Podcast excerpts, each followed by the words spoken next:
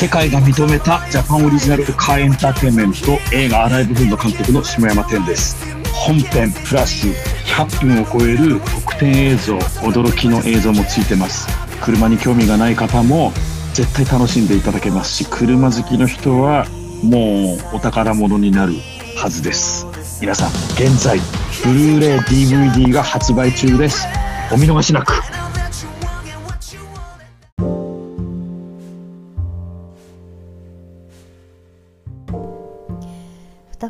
送室です、えーこの番組はですね私手腕が日々思っておりますようなどうでもいい物事を適当にお話ししていく番組となっております、えー本日はですね7月の31日でございます。7月の月末ということで皆様お仕事の方は結構お忙しい方なんかもねいらっしゃるんじゃないかなと思いますけれども暑いですね。なんか昨日週間予報を見ていて内陸部あの豊岡兵庫だったら豊岡とかがなんか軒並み38度とかが並んでましていやもうちょっとと思ってね。まあラッキーにも私が住んでおります、まあ、いわゆる阪神地域っていうんですかね。はまあ瀬戸内海に守られていましてあまりこう台風も直撃しない、えー冬もそこまで寒くならないという感じで、まあ、恵まれた地域なんですけれども、まあ、やはりちょっと海が近いということでそこまで暑くはならなくて、まあ、なったとしても36ぐらいっていう感じなんですけれどもまあでもそれでも暑いのは暑いですよね。もう本当皆さんまああれですよ水分しっかりとってね適宜あのクーラーをつけつつ 頑張ってしのいでいきましょう。ねもう本当アイスがすごい美味しくてねもうアイスがはかどりますよねここまで暑いと。ここのとこしばらくちょっとツイート何回かしてますけれどもあの551のアイスキャンデーがちょっと私の中でプチマイブームでございまして まあ、あの551は豚まんだけじゃないんですよねあの本当アイスキャンデーもめっちゃ美味しくって、まあ、いろんな味があるんですけど、まあ、やっぱり一押しはあのフルーツですよね。うんまあ、白熊的な感じです。あのいわゆるミルク味のアイスにあのフルーツがいくつか入ってる。いちごとパインと,、えー、とみかんが入ってたかな？まそんな感じであのフルーツがちょっと入っていてすごい美味しいんですけど今年の期間限定、まあ、夏場の、まあ、夏場しかないんですけどね551のアイスキャンデーって。今年のその限定が白桃でございましてこれがねなかなかに当たりでございます。すごい美味しいですね。うん。まあ、1本140円ということで、まあ、棒アイスとしては若干お高めかな。わかんない。今、コンビニとかで私アイス買わないんで知らないですけど、でも大体100円ぐらいじゃないかなと思うんですけども、まあ、若干棒アイスにしてはお高めではありますけれども、ね、カロリーも割と低めですしすごい美味しいのでねあの関西にもし来られた際は551はね豚まんもシューマイも美味しいんですけれどもあのアイスキャンデーもかなり美味しいので ぜひぜひあのご賞味いただければなと思います。で本日はですね、まあ、何の話をしていくかと言いますと、まあ、鉄は熱いうちに打てということでですねあの青春豚野郎シリーズを見終わりました。今回あの拝見しましたのは、まあ、いわゆるテレビシリーズ「えー青春豚野郎はバニーガール先輩の夢を見ない」全13話とあとは劇場版の「青春豚野郎は夢見る少女の夢を見ない」ですね。こちらの2作を見終わりました。あとなんか今年の6月に劇場版1個すでに公開されててで今年の12月にももう予定決まってるとかってねあの有意義に書いてあったんですけどまあまあ続々と まあまあ続々と映像化が決まっているようですね。であの私こちら最新作だとねあの前々回か前回かなんかにあの誤解しておりまして、まあ、それは多分今年劇場版がやってたっていうことでどっかしらでこうその青春豚野郎という文字をどっかで見てた最近見たなって思ってたので最新作だと思ってたんですけどこのテレビシリーズはちょっと前ですね。5年ぐらい前？56年前の作品だったみたいで、まあ、そちらもありましてまあそれだったらもう見てもいいだろうと思いまして 今回ねこちら、えー、2作ですけれども拝見いたしました、まあ、まあなぜねこちらの作品を見たかと言いますとですね、まあ、こちらはまあお便りご紹介の回で、まあ、あのご紹介しましたけれどもあの再三そのガンダムラジオの土井紫伝さんからプッシュをされておりましてなんかこう見ろと言ってこないところが何というか奥ゆかしいというかですねいや奥ゆかしくはないな 勝手に勝手にうちのハッシュタグをつけていいって言っていたに過ぎないっていう感じですもんね。なんていうか正面からプッシュされるんじゃなくて見えない方向からお尻で押されるみたいな感じの 奥ゆかしさはないなっていう感じですけども。まあ、一応そちらで、まあ、あのお勧めいただいたということでね、まあ、あの拝見いたしました 今回。でまあ土井さんがあのすごいなんかね、まあ、かあの土井さんの感想を拝見するに、まあ、こっちがなんて言うんですかねこうむずがゆくなるようなもうさぞかし甘酸っぱい嬉し恥ずかしいキャッキャウフフなラブコメなんだろうと思ってたんですよ。ねあの、すごいそんな感じの感想をすごい言うてはってだってもう今の何？今の頭脳とお金を持ったまま若返りたいみたいなこと言ってましたよね。ああそうなんやとか思ってね。ああそうかってなったんですけどまあそうやって言いたくなるぐらいこう甘酸っぱくて可愛らしいラブコメなのかなと思ってたんですよ。でもまあねいかんせんタイトルを聞いた時にあこれちょっと引っかかるなって思ったんですよ。だってもう思いっきりあれじゃないですか。アンドロイドは電気羊の夢を見るかでしょ？これブレードランナーの原作じゃないですか？まあ私読んだことはないんですけど、まあこちらがですね、SF 小説の名作中の名作だということぐらいはね、知識はありますんで、まあそのタイトルを、まあもじったタイトルがつけてあるということはですね、まあこちら SF 作品なのかなと思ってたら、まあ恐れていた通りの作品でございました。うん。でまあ、あの SF ってまあいろいろあって、まあね、お好きな方は結構いらっしゃると思うんですけれどもあの私も全く読んでないわけじゃないんです。ね、まあすごいごくごく少ないですけどね読んでると言っても。うん、でもその私やっぱ得意な SF と苦手な SF とやっぱりありまして、まあ、このねごく理系に寄せたものと文系に寄せたものとあると思うんです SF って。うんまあ、例えばラブクラフトなんていうのも、まあ、SF ですけどもこれはもう思いっきり文系寄りの SF と言えるんじゃないかなと思うんです、まあ、芸術とか文学に近い感じ。なんかこう名称しがたいほにゃららって出てくるじゃないですかラブクラフトの小説には。でこの名称しがたいっていう言葉にもある通りですね、まあ、はっきりとよくわからないものを描いてはいるんですけどもそのはっきりとしなさ加減っていうのがなんだろうな。本当にもうようわからんねんっていうようわからん加減なんですよね。なんて言ったらいいかな。名状しがたいですからね。もう言葉で何とも言われへんっていうね、あのー、ものが出てくるということでね、まあ、そそういうものも描いているということで、まあ、思いっきり文学とか芸術とかっていうそういうはっきりと答えが出ないものに近いような気がするんですよね。うん、結構これは理系からちょっと遠ざかっているような気がするんですけれども、まあ、理系でいうよくわからないものっていうのはですね、まあ、あれでもなくこれでもないみたいな感じでちゃんとこう根拠があるわからなさっていう感じがするんですよね。で今回のこの「青春舞台ロシリーズはですね、まあ、こちらがまあまあ理系寄りの SF でございまして、うんまあ、タイトル通りという感じですかね。あのー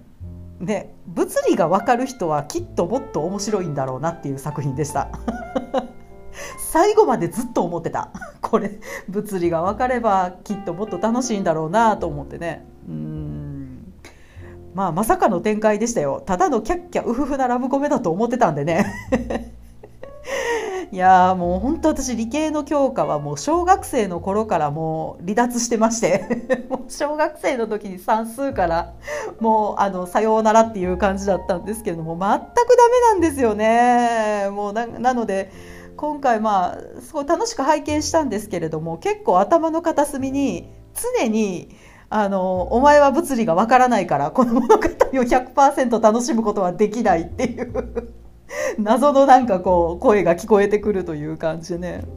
この作品あんだけプッシュしてた土井さんって理系の方なんですかね？ねわかんないですけど。ねあの多分あんだけプッシュされてたってことは隅から隅までお楽しみになったということだろうなと思うんですけれども。もう残念ながらあのこの作品100とすると私多分60も楽しめてないんじゃないかなと思います楽しかったけどね面白かったんですけど多分ぶあ物理が分かればもっと100%楽しめるんじゃないかなと ちょっと思いました。であのすごい余談ですけど私他にもこういう気持ちになった作品って他にもありましてあのねあのウンペルト・エーコの「バラの名前」っていう作品がありますでしょう。あれ私映画もすごい好きなんですけど原作もすごく好きであの何度か読んでるんですけどあれはもう本当に昔のキリスト教の論争がしっかり頭に入っている状態で見ると、まあ、ミステリーのそのミステリーの部分も多分100%すごい楽しい作品になるんだろうなって読むたびに思うんですよね。私もキリスト教のなんていうんですか知識って大学の時の授業で受けたぐらいしかないので 本当に宝刀息子のくだりとかしか知らないっていうね、まあ、そんな感じでそのバラの名前を読んだ時にああキリスト教が分かってればなって思いながら読んだのと全く同じ気持ちで今回 見ました。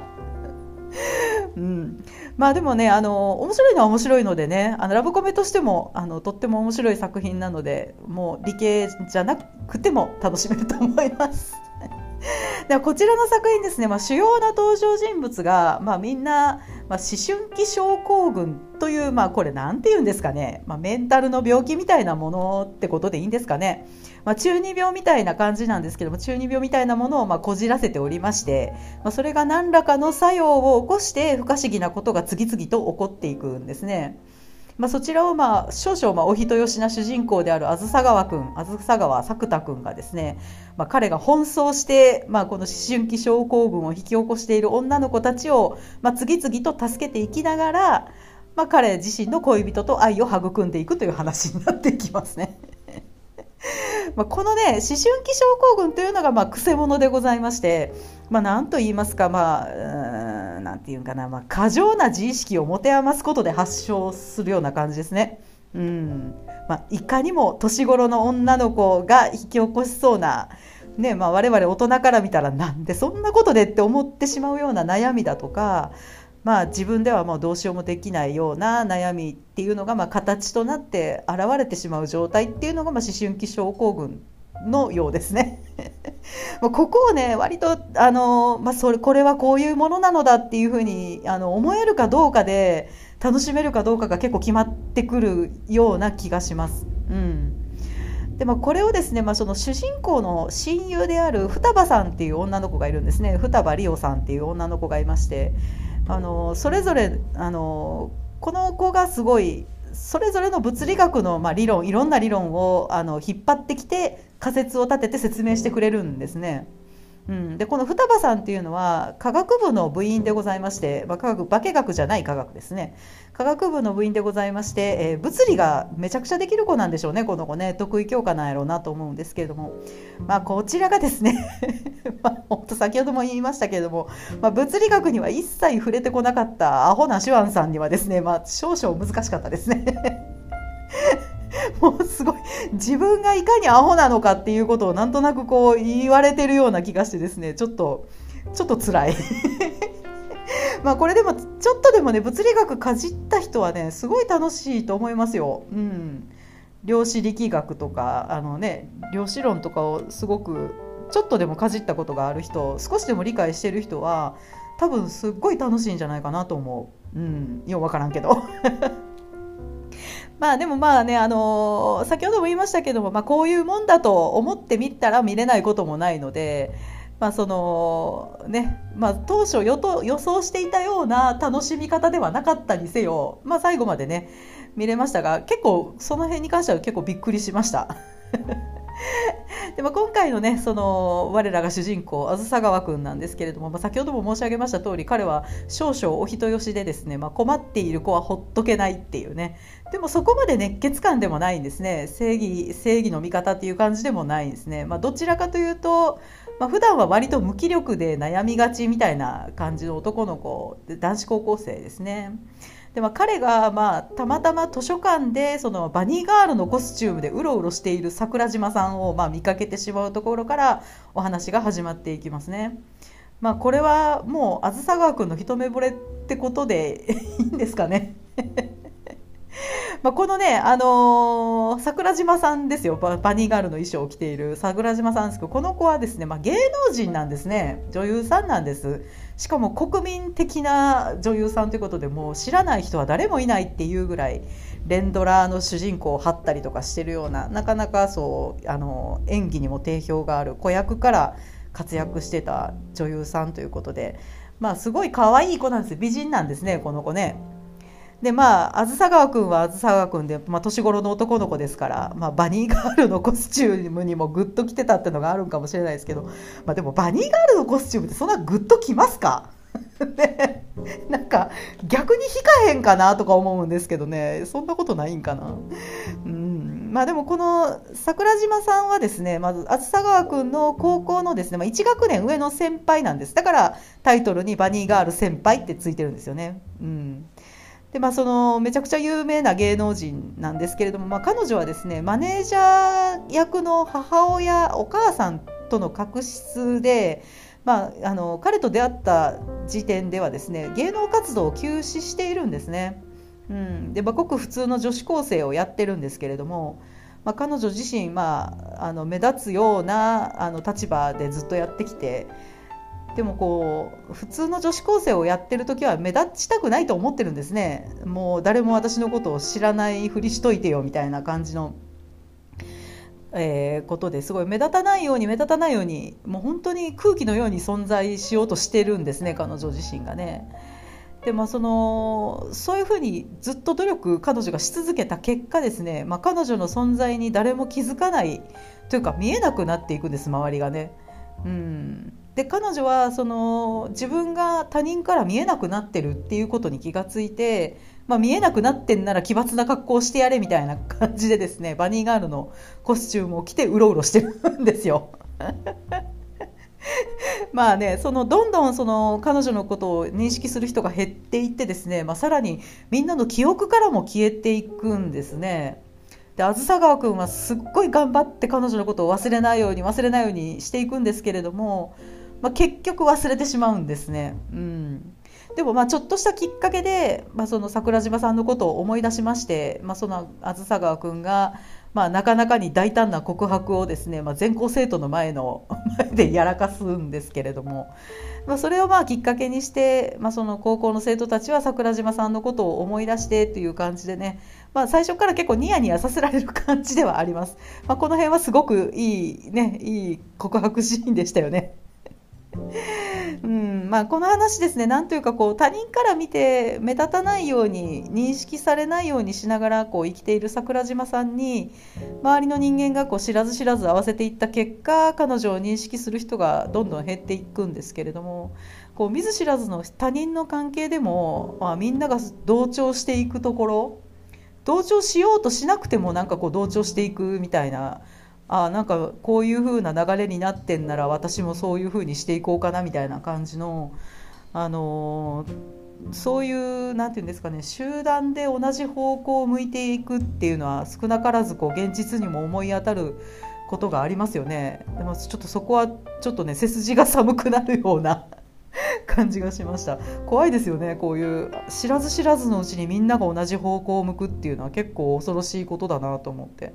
ちょっとゾワッとしましたけれども、まあ、そこでね、まあ、1人あの声を上げるあずさ川君ねさすが主人公といいますか、まあ、きっと桜島さんは彼のこういうところに惚れたんだなという感じでね、まあ、なかなかのスーパーダーリンって感じでしたよ。スパダリっぽさがありました。うん。まあ、でもこの子ねその、まあ、こうタイトルにある「青春豚野郎」っていうのはまさにこのあずさ川君のことでございまして。この子ねちょっとマゾなんですよ。うん。あのー結構マゾ、うん、まあでもちょっと佐渡っぽさもあるんやけどね。うん。まあでもそのグイグイ来る魔女なんですこの子ね。桜島さんに踏まれたいみたいな感じのね。まあでもちょっとその辺はこう動機づけというかちょっと薄いかなという感じでこの設定いるかなとか思いながらちょっとまあ見てたんですけれどもまあ桜島さんにまあ踏まれたりほっぺたをつねられたりするということでね彼は彼女の存在をより強く認識していたのでまあ思い出せたっていうようなことになるんでしょうねきっとね。うんでまあ、この桜島さんとその梓川君っていうのがまあ付き合うようになって、まあ、それでまあ愛を育んでいくんですけどもその間にですね、まあ、いろんな女の子が、まあ、この思春期症候群をこじらせて出てくるんですよ。うんでまあ、古賀さんっていうね女の子がまあこの次に出てくるんですけどもこの子はですね、まあ、友達からその仲間外れにされてしまうのではないかという恐怖に、まあ、常にとらわれてまして。まあ、それをまあこじらせて思春期症候群になっちゃう子なんですね。まあこれぐらいの年齢ならではな悩みでしょうね。あのー、で今の子って SNS とかあるじゃないですか。まあ、そういうのもあってその仲間外れにされかされる時の何て言うんですかねその私もまあその生徒に中学生とか高校生いますんでまあ、その彼女たちの話とか聞いてるとこう SNS がなかった時代とちょっと人間関係の構築の仕方っていうのがちょっと違うんですよね今の子ってね。なんかそれがねすごい怖いなと思って、うん、思いました年頃のお子さんをお持ちの方でお嬢さんをお持ちの方はちょっとねあの露骨に心配すると多分鬱陶しがられると思うのでちょっとねあのこっそりこっそり気にしておいてあげた方がいいかもしれないです。うんうん まあそういう感じでこの古賀さんというその友達から仲間外れにされちゃうっていうことでね、まあ、自分のことをいろいろ我慢したり、ね、なんかするような感じの自分をねじ曲げてまで友達を大事にしようとするような子っていうのは結構きつい。この話も結構きつかったです。まあでもよくある話だなと思いました。で、えー、この次に出てくるのが、まあ、先ほど言いましたその科学部の双葉理央さんですね。彼女はまあその抑えられない承認欲求がありまして、うん、でそれを、まあ、承認欲求を欲する自分に対する嫌悪感も一緒に持っていて、まあ、それをこじらせて思春期症候群になっちゃうんですね。まあ、これも年相応の悩みですね承認欲求ねうん誰かに構ってほしい認めてもらいたいっていうねこれなかなかこれも何て言うんですかね自分でコントロールするのが難しい欲ですからね。うんまあ、大人になってきたらもうレスポンスがないことはま別にいいわって私なんか思いながら思うなんかやってるんですけどこういうネットラジオやってたりしても同じですよね。まあ、でもこれは結構なんだろうなあのポッドキャストやってる人たちいろんないろんな方たちのツイート見ますけど、まあ、承認欲求がすごくある人とあんまない人と結構分かれますよね。私は自分ではそんなない方だと思ってるんですけども、まあ、あの別に聞いてもらえないなら合う合わないあるしなって思うんですけどね、まあ、その辺の承認欲求っていうのは割とまあ年齢にはま関係ないかもしれないですねコントロールするのは難しい欲求っていうのに、まあ、この双葉さんっていうのは結構悩まされてるっていう感じでした。うん、でその次に出てくるのがその梓川君の彼女である桜島さんのお母さんが違う妹が出てくるんですよ。えー、だからお父さんは同じやねんけどその桜島さんのお母さんっていうのは、まあ、前妻なんですよね別れてるんですすでに離婚しててでその今桜島さんのお父さんと結婚してる女の人、まあの娘っていうのが豊浜さんっていうね女の子が出てくるんですけども私は彼女が一番印象的でした。うんこの子が一番印象に残りましたね。この子はそのいわゆるまあちょっと言葉悪いですけど腹違いのお姉さんっていうのがまあその桜島舞さんなんですよね。まあ、国民的女優をまあ義理の姉姉になに持ってるわけですね。でそのお姉ちゃんにそういう有名な国民的な女優がいるっていうことに対する悩みと、まあ、それに加えて、まあ、彼女はですねその自分のお母さんがその桜島さんね舞さんがすごく有名な母親あすごい有名な女優さんやし優秀な、ね、あの演技もなんていうの？すごい優秀なって言って違うな。名名女優っぽい。なんていうの？うん、すごく、まああのまあ、人気のある国民的な女優ですからね、まあ、そういうこうなためにですね結構そういう対抗心をすごい燃やしてるんですよ。そのえー、妹義理の妹のお母さんですね。ややこしいな。でそのなんていうんですかね。あの豊浜さんですよね。豊浜のどかちゃんやったっけ？豊浜さんはですねその当てつけのように芸能界入りさせられてるんですよね。うんだからそのお母さんからすると前の嫁の娘がすごい有名人だから自分の娘もそれに対抗させたいっていう感じで同じ劇団に入れさせたりとかしてすごいまあそういう感じでまああのそういうような経緯がありまして、まあ、彼女自身はですね今は積極的にね、まあ、アイドルをやっていてその彼女自身はね今はその積極的にアイドルやってるんやけど、まあ、結局自分のお母さんからはずっとその桜島さんとその母親への対抗心の道具にされてきたんですよね、まあ、いわば。うんまあ、この子本当に不幸な子やなと思いました。この子が一番なんかかわいそうだなと思った見てて。うんこういう母親同士のこのマウントの取り合いみたいなのもまあまあよくある話なんでね、まあ、我々ぐらいのあの年になってくると母親の方の話としてよく聞きますよね。なんか私の友達もこうお受験とかで、まあ、自分とこの娘がすごい優秀だったりするとこの同じ学年の他のお母さん仲間ですごい対抗意識燃やされたりすることあるとか言ってねすごいきついって言ってましたね。まあでもこのエピソードがね一番印象に残りましたかなりリアルな話やなと思いました。うん、でまあ、その次に出てきますのがあずさ川くんの妹ですね主人公の妹ですけれどもこの子はですね、まあ、古賀さんとちょっと似てまして、まあ、SNS を通じてお友達からいじめをもうすでに受けてしまってでもう思春期症候群を発症してしまうっていう子ですね。まあ、この子もすごい可愛い子でしたね、うんまあ、この子はやっぱりあずさ川君の妹ということもありましてあずさ川君 言いにくいあずさ川君自身のその関係っていうのがすごくうまいこと描かれていて面白かったです。うんであのテレビシリーズはですねこんな感じであずさ川君と5人の女の子のお話っていうのがま順番にでもちゃんとねつながったような形でね展開されていきます。でこの後に来る劇場版はですねもう本当にそのまま続きでございまして、まあずさ川君の初恋の相手である牧之原さんっていう女の子がいるんですけどもこの子をめぐる話ですね。うんでまあ、彼女はまあその幼い頃からも抱えている病のせいで、まあ、その未来への憧れと恐怖を両方抱えていましてまあ、それが元で思春期症候群を発症してしまうという感じですね。まあ、でもこの牧之原さんのエピソードはですね未来と現在っていうのとそれから過去をやり直した場合どうなるのかみたいな話で、まあ、テレビシリーズから気に晴らされて、まあ、劇場版になってるのもうなずけるなっていうぐらいちょっとややこしい話でした。うん、2周しましたけどもう一つ理解できてない もう一つ理解できてない。ちょっと説明が足りないっちゃ足りない気がします、この、うん、作品ね。全体的に言えることなんですけど。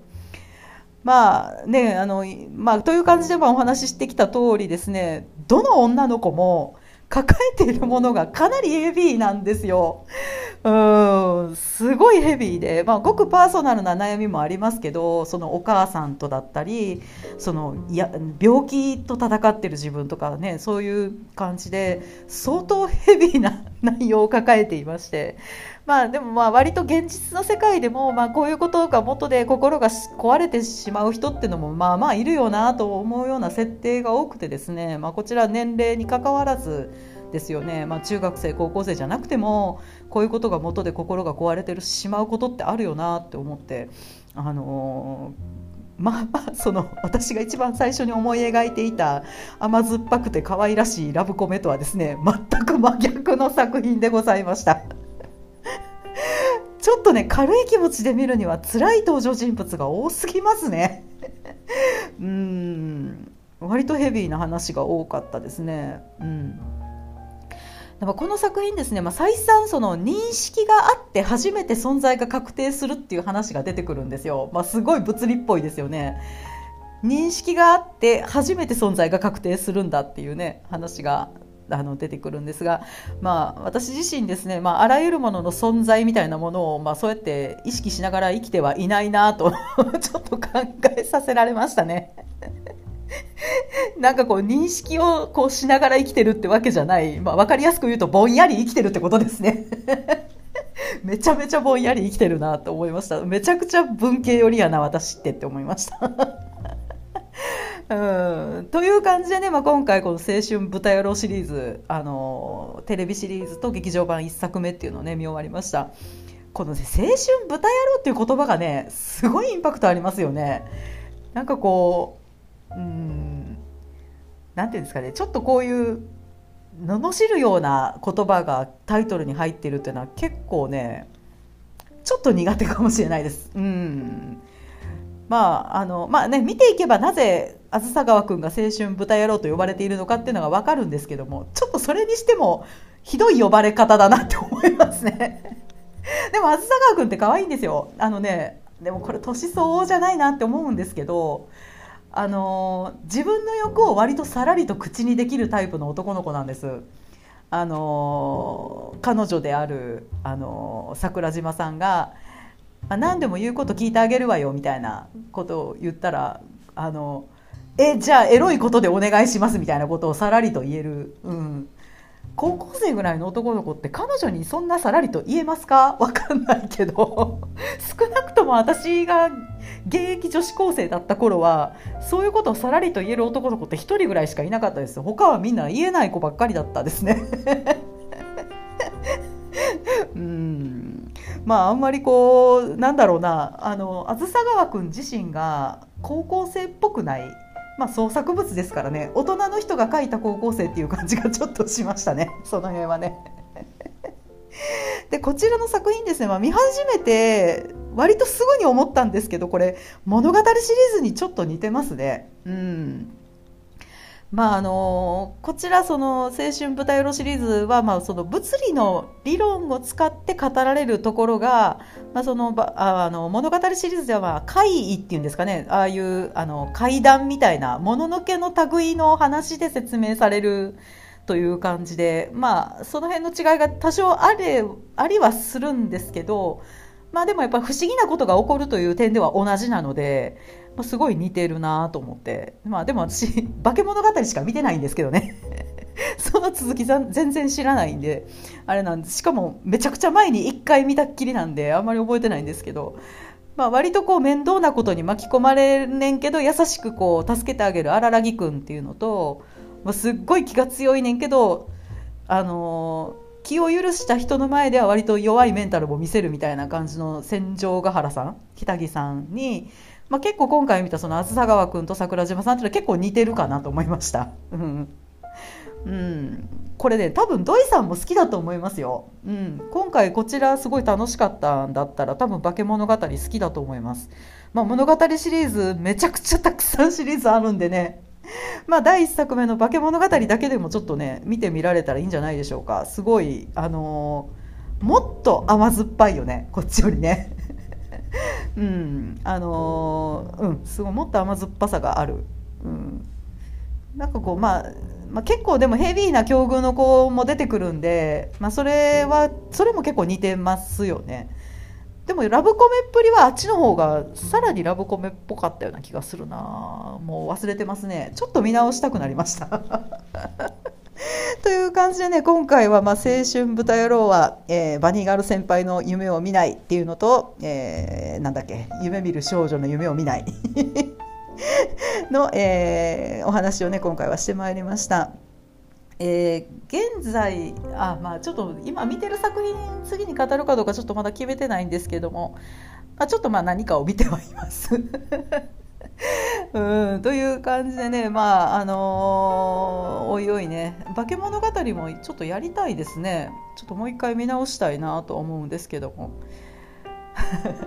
という感じで、えー、今週はね、えー、今週も私シュワンがここまでお話ししてまいりました。え、番組へのご感想に関しましては、ツイッターって言っていいの？ツイッター、もうツイッターって呼ぶよ、私は。ツイッターのハッシュタグ、歌方放送室すべて漢字でございます。歌方放送室までよろしくお願いいたします。